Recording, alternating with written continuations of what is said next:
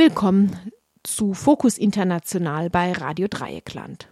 Vor 40 Jahren ermordeten US-finanzierte Contras Tonio Pflaum. Was folgt noch heute aus den damaligen Tränen? Ein Gespräch mit Malu Würmel-Klaus vom Vivili-Verein Freiburg. Der Ursprung der besonderen Beziehung zwischen Freiburg und der heutigen Partnerstadt Stadt Vivili in Nicaragua liegt im Jahr 1980, schreibt der Vivili-Verein. Damals begann der Freiburger Arzt Albrecht Tonio Pflaume im Auftrag des Deutschen Entwicklungsdienstes am Aufbau einer medizinischen Versorgung für Vivili mitzuarbeiten. Im April 1983 wurde er von den Contra ermordet. Damals hielten diese einen Bus an und ermordeten 14 Menschen, 13 NicaraguanerInnen und eben Tonio Pflaum. Er hatte eine Gesundheitsstation mit aufgebaut und wohl etwa 25.000 Patienten versorgt. Ein Rückblick auf 40 Jahre Solidarität und den politischen Wandel in Nicaragua mit Malu Würmel-Klaus vom Vivili-Verein.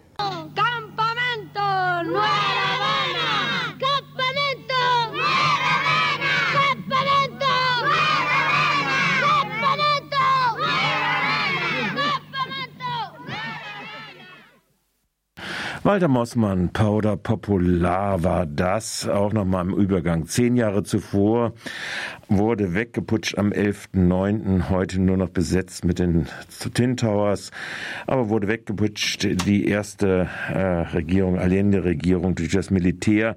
Im Übrigen, das kann man auch mal dazu sagen, wenn wir jetzt mal ein bisschen Geschichte machen, ein Vorbild für äh, die Diktatur Pino, äh, die Pinochet-Diktatur ist ein Vorbild auch gewesen für einen gewissen aktuellen Diktator, nämlich Herrn Putin, der das im Jahre 1994 als stellvertretender Bürgermeister von St. Petersburg ausdrücklich einer deutschen Handelsdelegation anempfohlen hat, nach einem Bericht des Neuen Deutschland. Ich begrüße jetzt Malu Würmel-Klaus und der Anlass ist äh, der ähm, 40. Todestag von Toni, der am Sonntag ansteht äh, und damit ja auch ein gewisses Kapitel internationaler Solidaritätsarbeit äh, nicht nur in Freiburg, sondern insgesamt in der internationalistischen Bewegung der frühen 70er, 80er, 90er Jahre und der Entwicklung äh, dazu.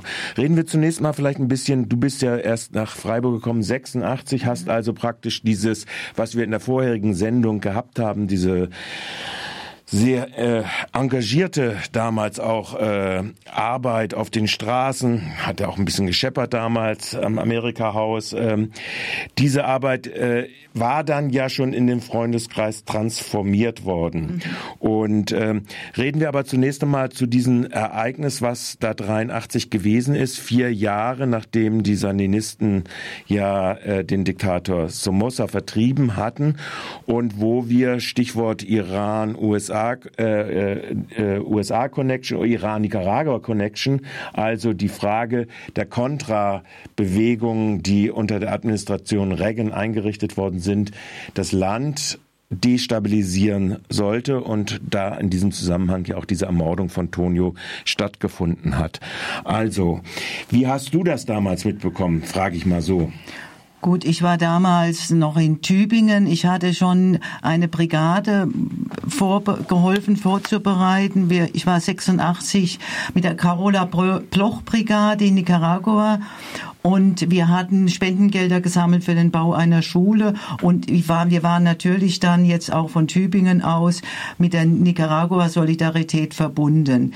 Ich selbst äh, hatte mich dann beurlauben lassen vom Schuldienst und war kam dann 86 nach Freiburg, wusste natürlich von der Ermordung Tonio, wusste auch damals ist ja Bernd Koperstein ermordet worden, äh, das war 86, 86 ja. das war im Sommer 86 und bin dann eigentlich äh, ziemlich bald in den Verein eingestiegen. Mir war diese konkrete Arbeit, diese Umsetzung dieser politischen Arbeit äh, für mich Grund hier mich zu engagieren.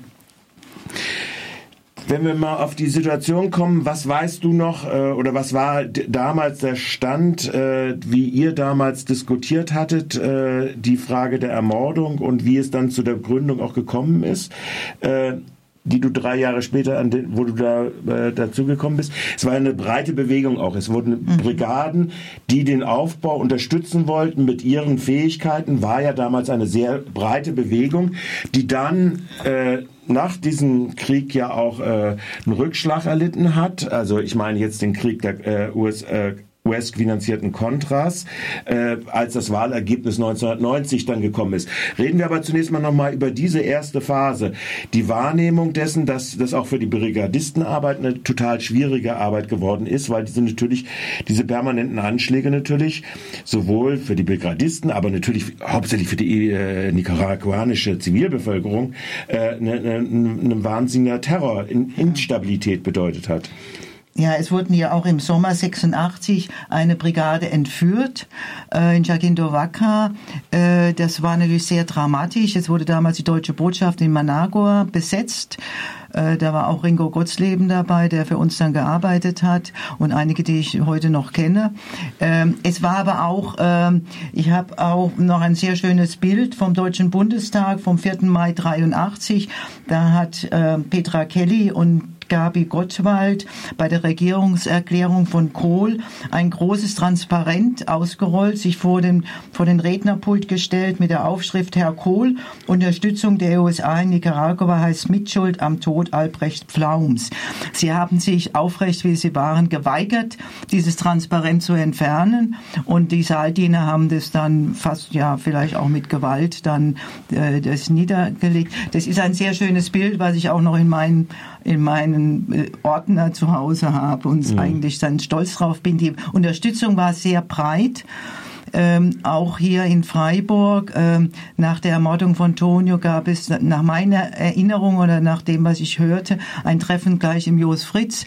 Walter Mussmann war der erste Vorstand von unserem Verein. Es war zuerst der Freundeskreis Tonio Pflaum, der dann übergeführt wurde in, den, in unseren Städtepartnerschaftsverein. Äh, es wurde auch ganz konkret, da war auch Thomas Landsberg dabei.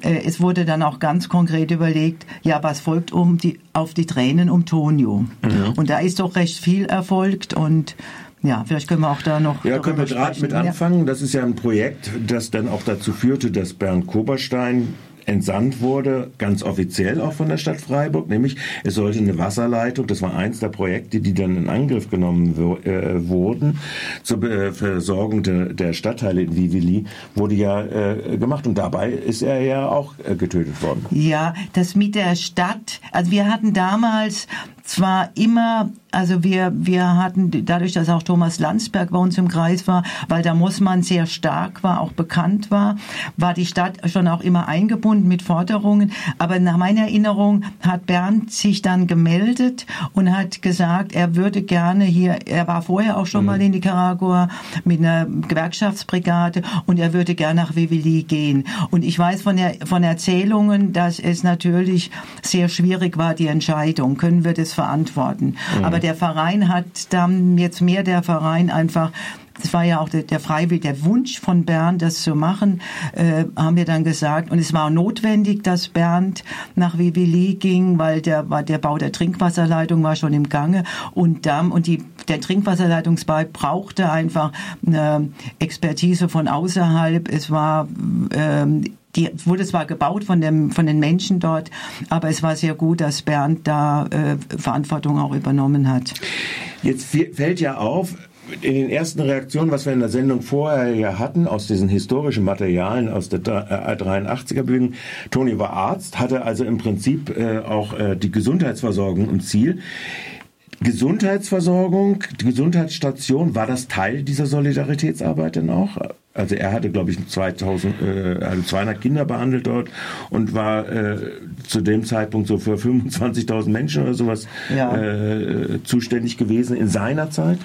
Also das Krankenhaus auf Nova Segovia Seite, da war, war Tonio ähm, als leitender Arzt. Ähm, das Krankenhaus wurde dann aber weitergeführt Und äh, wir hatten, oder nicht wir, also damals dieser Kreis äh, um die Tränen um Tonio, hatten dann beschlossen, ähm, die haben die Briefe von Tonio sich angeschaut, die übrigens sehr schön sind. Wir haben sie noch mal, mal veröffentlicht, ähm, dass Tonio immer wieder gesagt haben, die Ursache der vieler Krankheiten, besonders bei Kindern, ist das schmutzige Wasser. Ja. Und das wurde damals aufgegriffen. Das heißt, es wurde zu Beginn an, war die, die Krankengesundheitsstation wurde weitergeführt, wurde auch von uns vom Verein, wir hatten immer auch für Gesundheit unterstützt, wenn, wenn es notwendig war. Aber das Projekt war dann die Trinkwasserleitungsbau, weil äh, sauberes Wasser eine Grundlage ist für ein gesundes Leben. Und da wurde dann alle Energie reingesetzt, äh, damals mit EU-Geldern, äh, mit Unterstützung der Stadt Freiburg, die immer einen Beitrag der Eigenleistung war übernahm, äh, musste da, wurde dann diese Trinkwasserleitung, die sieben Kilometer vom Kelam B nach Viveli führte, wurde dann gebaut. Mhm. Das ist ganz wichtig, dass man auch nochmal äh, sagt, dass Gesundheit, das, was Toni da gesagt hat, das hängt mit den Lebensverhältnissen ja. zusammen. Sauberes Wasser, ja. das heißt eine gesunde Ernährung, all das sind natürlich zusätzlich dann noch die Bildung, sich selbst zu äh, äh, ertüchtigen und selbst äh, auch die Geschicke in die eigene Hand nehmen zu können, sind drei zentrale Faktoren überhaupt, die die Schere, wenn sie dann schließbar ist, anders als durch Revolution, äh, die die Schere zwischen Arm und Reich dann äh, schließen kann. Eure Tätigkeit ist natürlich dann, jetzt gehen wir von dem Ursprung ja. mal weg, äh, natürlich durch über die Jahre in diesen vier Jahrzehnten weiterhin äh, noch beeinträchtigt worden. Ihr hattet ja den ersten Rückschlag, waren im Prinzip die Wahlen 1990. Da kam die Regierung Chamorro, in der Folge kam noch eine weitere, nochmal eine Stufe reaktionärer, äh, der, der, wie hieß er noch, Alemann? Alemann, ja, ja genau. Also eine Phase, wo im Prinzip ex Chamorro nicht ganz, aber allemal allemal, Exomozisten, also die mhm. äh, aus der Macht gedrängt worden war, durch die FSNL äh, an die Macht gekommen sind. Wie hat sich denn das damals schon auf eure Arbeit ausgewirkt? Also zuerst mal waren wir unwahrscheinlich erschüttert. Ich glaube sogar, ich und auch mal, und Martin, wir hatten geweint, weil niemand das erwartet hatte, ähm, dass die Liberalen da, damals 1990 gewinnen. Ähm, es war ähm, ja, bei uns war da eine große, äh, wurde wo, sehr viele Partnerschaftsvereine oder Solidaritätsvereine haben auch gesagt, wir arbeiten nicht mit den Rechten zusammen, mit den Liberalen zusammen, wir lassen die Arbeit sein. Wir hatten damals in Anführungszeichen damals damals das Glück, die Vivili blieb sandinistisch. Wir hatten ja schon immer der Don Javier Barahona, der Bürgermeister von Vivili, hatte in weiser Voraussicht, ich glaube sogar, da war das mit dem Regierungswechsel gesagt, wir brauchen eine Zivilgesellschaft, die unabhängig von den Wahlen ist, auch von den Parteien und hat den, den Verein ADEM gegründet, also das Son Desarrollo Municipal. Das ist eine Zivilgesellschaft, wie wir es ja auch sind. Wir sind auch eine NGO und, ähm, und wir haben dann fast ausschließlich mit ihnen zusammengearbeitet. War natürlich in der damaligen Zeit jetzt politisch noch einfacher, weil sie FSLN waren. Heute entsprechend schwieriger, aber auch da haben wir, können wir noch darüber sprechen sprechen. Ähm, von daher war das für uns und auch vielleicht war damals schon der Gedanke, der uns auch heute noch ist, wir können nicht die Menschen bestrafen dafür, dass jetzt äh, die Regierung äh, anders ist, als wir uns das vorstellen, sondern wir waren zwar politisch motiviert, viele oder alle von uns, der Ursprung war die sandistische Revolution, aber dann entwickelte sich eine Beziehung zu den Menschen und eine Verantwortung für dieses arme Dorf im Norden Nicaraguas, was wirklich immer am, am Rande war von allem, geografisch, aber auch von, von, von aller Entwicklung. Und diese Verantwortung, die, die, der haben wir uns nicht entzogen. Ja. Und ich glaube auch, dass Tonio und Bernd das ähnlich gesehen hätte. Leider weiß man das heute nicht mehr. Das weiß man heute nicht mehr, nee. Aber ich denke, so wie ich sie noch teilweise gekannt habe, Bernd ich weniger gekannt, äh, aber bin ich eigentlich relativ sicher, äh, um es mal so zu sagen.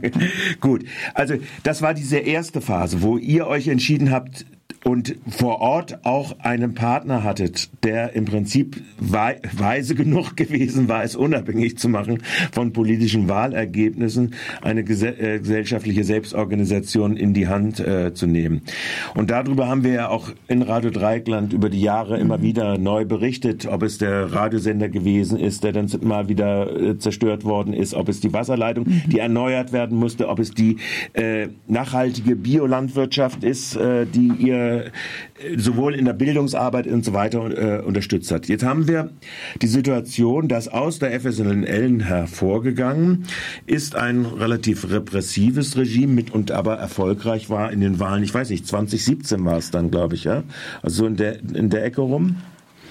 Äh, 2018 hat Ortega, Ortega gewonnen, als, hat, ja. Nee, 2017 hat Ortega gewonnen und ähm, ich, wir waren, oder ja, ich kann es von mir nur sprechen, ähm, wer hätte ja jetzt sich vorstellen können, wir hätten gejubelt mit der Wahl von Ortega. Damals war die Morillo schon ähm, dabei gestanden. Damals war bekannt, dass Ortega äh, die Tochter von seiner Frau misshandelt, vergewaltigt hatte über Jahre. Ähm, äh, auch das Auftreten von Ortega als Macho, man kann es nicht anders bezeichnen, war mir damals schon, war ich sehr kritisch, aber äh, wie gesagt, wir hatten jetzt äh, mehr unsere Projekte auch und das war so eine persönliche Sache. Wir waren aber trotzdem, ich glaube, alle von der Solidaritätsbewegung waren dann überrascht von dem Schritt, den Ortega und Morillo, man muss immer beide nennen, mhm. äh, viele sagen, sie ist eigentlich die dominierende, äh, übernommen haben, dass sie über 300 junge Menschen haben erschießen lassen. Es war mit Kopfschüssen, wurden Men auf Menschen geschossen, die demonstrierten damals für ein Gesetz zur zur ähm, Pensionierung und Abholzung jetzt im Süden. Also Rechte, ganz normal demokratische Rechte, sie gingen auf die Straße.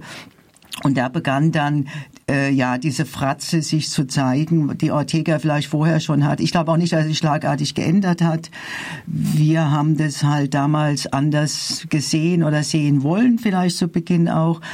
Aber ähm, das hatte jetzt niemand erwartet gehabt. Mhm. Und da haben auch ganz viele Organisationen jetzt, die ich ja auch irgendwie auch kenne mit meiner Arbeit, haben dann gesagt, wir arbeiten nicht mehr. Mhm.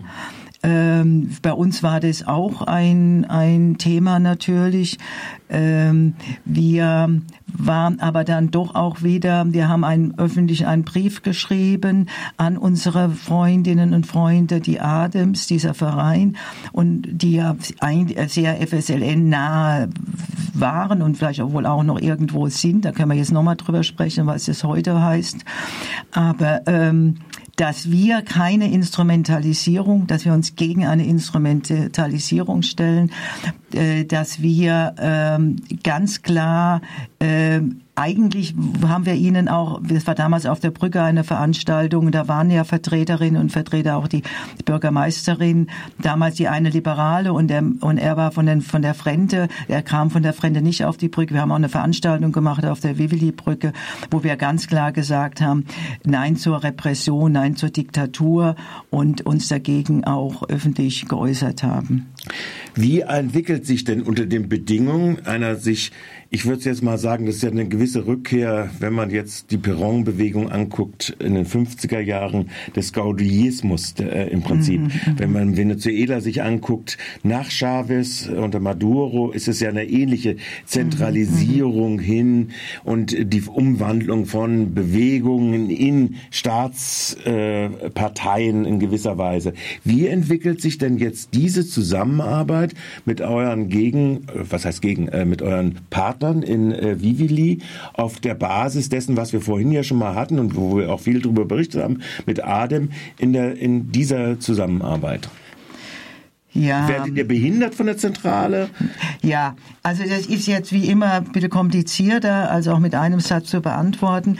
Ähm, äh, Ortega und Moreo haben ein Gesetz, äh, äh, Agente Extranjero, also er, er will, so ist seine Interpretation, er will verhindern, dass Geld von außen, was für ihn immer der Feind ist und CIA und, und die gegen ihn sind, dass Geld ins Land reinkommt. Was er in Wirklichkeit macht, ist, äh, ganz viel äh, humanitäre äh, Gelder auch für Kulturbereich, die von NGO zu NGO gehen, dass die Probleme haben, Geld zu transferieren. Also wir haben, wir haben ein sehr, sehr schönes Zirkusprojekt mit Kinder der Straße in Granada, die sind verboten worden von Ortega. Mhm. Die bekommen auch jetzt keine Gelder mehr. Ich weiß von Fällen, dass Leute jetzt über Privatkonten, weiß nicht, irgendwie äh, da Geld an Privatleute schicken, äh, damit das an dem Projekt zugutekommt. Wir haben bisher, und ich hoffe, das bleibt so, und bisher spricht mhm. auch vieles dafür, noch ähm, das Glück, dass wir unsere Gelder transferieren können, dass Adem direkt den ganzen Betrag bekommt, äh, dass Adem auch den ganzen Betrag umsetzt und Nachweis darüber führt. Ähm, ähm, wie Atem muss aber, ich glaube, alle zwei Wochen oder äh, nach Managua fahren und muss da erscheinen und muss alle möglichen Unterlagen vorbringen. Also auch ihnen, ihnen wird es schwer gemacht. Und natürlich, wir wissen nicht, wie die Zukunft aussieht. Ähm, Seit wann Aber ist Ortega, ja. Äh, Ortega zerstört jetzt auch jegliche ja. Entwicklung im, im, im, im, im, im guten Sinne in diesem Land mit Gewalt, weil er, weil er, ich weiß nicht, seine Motive kann ich gar nicht nachvollziehen, weil sie so, so grausam sind. Äh, dieses Gesetz, das du gerade angesprochen hast, also das, das, das tönt für mich so ein bisschen wie das putinsche Gesetz gegen die Ausländer, also wenn äh, Zivilorganisationen Gelder vom Ausland ja. bekommen, dass die dann ein bisschen hinein in die Spionage als ausländische Agenten geführt werden. Ist das das Modell, was er im Hinterkopf äh, hat oder äh, was jetzt diese Gesetzeslage ist? Seit wann ist das jetzt in Kraft? Das ist jetzt so etwa, also mit, ich bin Zahlen immer ein bisschen unsicher, aber so etwa seit zwei Jahren ist es, hm. gibt es das Thema. Ähm, also ich würde jetzt mal sagen, die Intelligenz von, von äh, Ortega und auch seiner esoterischen Frau, die auch in, auf, der, auf der Straße als Brucher, als Hexe bezeichnet wird, äh, würde ich jetzt nicht so hoch ansetzen. Da kann man sich aber natürlich täuschen. Ich glaube wirklich, dass er sich ähm, ähm, Sachen abs abschaut, dass er sich informiert, dass er vielleicht auch irgendwelche Berater, Beraterinnen hat, die ihm das naheliegen. Ob es alles von ihm aus durchdacht ist, ich kann es nicht beurteilen. Mhm. Gut. Eure Arbeit geht also noch weiter, so nehme ich das erstmal so zur Kenntnis, mhm. solange ihr diese Bedingungen äh, habt, dass ihr Adem äh, dort und ihr sein ihre Projekte, die sie äh, ja wechselseitig eben abrechnen müssen, äh, äh, von ihnen auch teilweise vorgeschlagen sind. Was heißt das jetzt für die nächste Zeit? Kann kann da noch ein Wechsel kommen oder wie wie muss ich mir das vorstellen? Oder wir müssen wie uns das, das vorstellen? Also von, von unserer Arbeit her. Ja. ja, das ist immer ungewiss. Ähm, wir haben momentan ja auch das große Problem. Wir haben ein sehr gutes Aufforstungsprojekt. Wir haben ja schon 100.000 Bäume gepflanzt, wollen das Projekt weiterführen. Es ist ein ganz tolles Klimaschutzprojekt, äh, weil da haben wir die Möglichkeiten zu pflanzen. Da haben wir auch die, die, die Fähigkeiten von Menschen, die mit diesen äh, EU-Projekten sind sie geschult. Wir haben in Renero aus, also äh, äh, die das gut können. Es wird hervorragend umgesetzt. Große Aufforstungen, auch für die Familie mit Obstbäumen, äh, auch auch ähm, ein Schutz vor bei Regenwasser, die ja jetzt kommen durch den Klimawandel. Ähm, dieses schöne Projekt haben wir geschrieben und wir haben ja mit der Stadt Freiburg, die vorher schon jetzt ähm, ein Projekt, das heißt Nakoba, das geht von Stadt zu Stadt, also von Alcaldia, von Bürgermeisteramt hier zu den mhm. Bürgermeisterämtern dort durchgeführt wird. Da war vorher schon Wasserleitungsprojekte, hat die Stadt Freiburg, die auch vom, vom Verein betreut werden, teilweise geschrieben wurden. Und dieses unser neues schönes Projekt ähm, wurde jetzt für uns etwas unverständlicherweise und auch wurde auch nicht weiter erklärt. Das Auswärtige Amt hat jetzt vor einem halben Jahr etwa gesagt, keine Projekte mehr für Nicaragua. Mhm. Ähm, 2018 begann das Ganze, da hat man vom Auswärtigen Amt kaum was gehört. Jetzt, jetzt heißt es, und zwar, weil die Bürgermeister, die Wahlen der Bürgermeister wären, wären nicht demokratisch. Nun frage ich mich, Ortega wurde vorher mit 98 Prozent gewählt. Man weiß, es ist eine Repression. Man weiß, die Opposition ist im Knast. Die Opposition hat das Land verlassen. Ähm, äh, dann wundert man sich scheinbar im Auswärtigen Amt, dass jetzt die Bürgermeister nicht demokratisch gewählt werden. Also das, da habe ich echt, das ist echt natürlich eine, eine eigene Dynamik. Und wir haben jetzt das Problem, dass dieses Nakoba-Projekt, was auch die Stadt Freiburg stellen wollte, abgewiesen wurde. Und jetzt ist die Situation, jetzt momentan ist Pflanzzeit. Ähm, wir, wir hatten vorher auch mit einem Vermächtnis Gelder, um das zu unterstützen. Auch die Stadt Freiburg hat uns unterstützt. Und jetzt stehen wir da und versuchen jetzt noch mit Spendengeldern und wir hoffen auch auf die Stadt Freiburg, ähm, dass wir dieses Projekt jetzt weiterführen können, bis dann mal wieder eine Möglichkeit besteht, dass das Auswärtige Amt Einzelfallprüfungen macht und sich alles mal ein bisschen genauer anschaut. Wer wird unterstützt? Wir können mhm. sagen, wir wurden nicht instrumentalisiert. Wir machen alles dafür.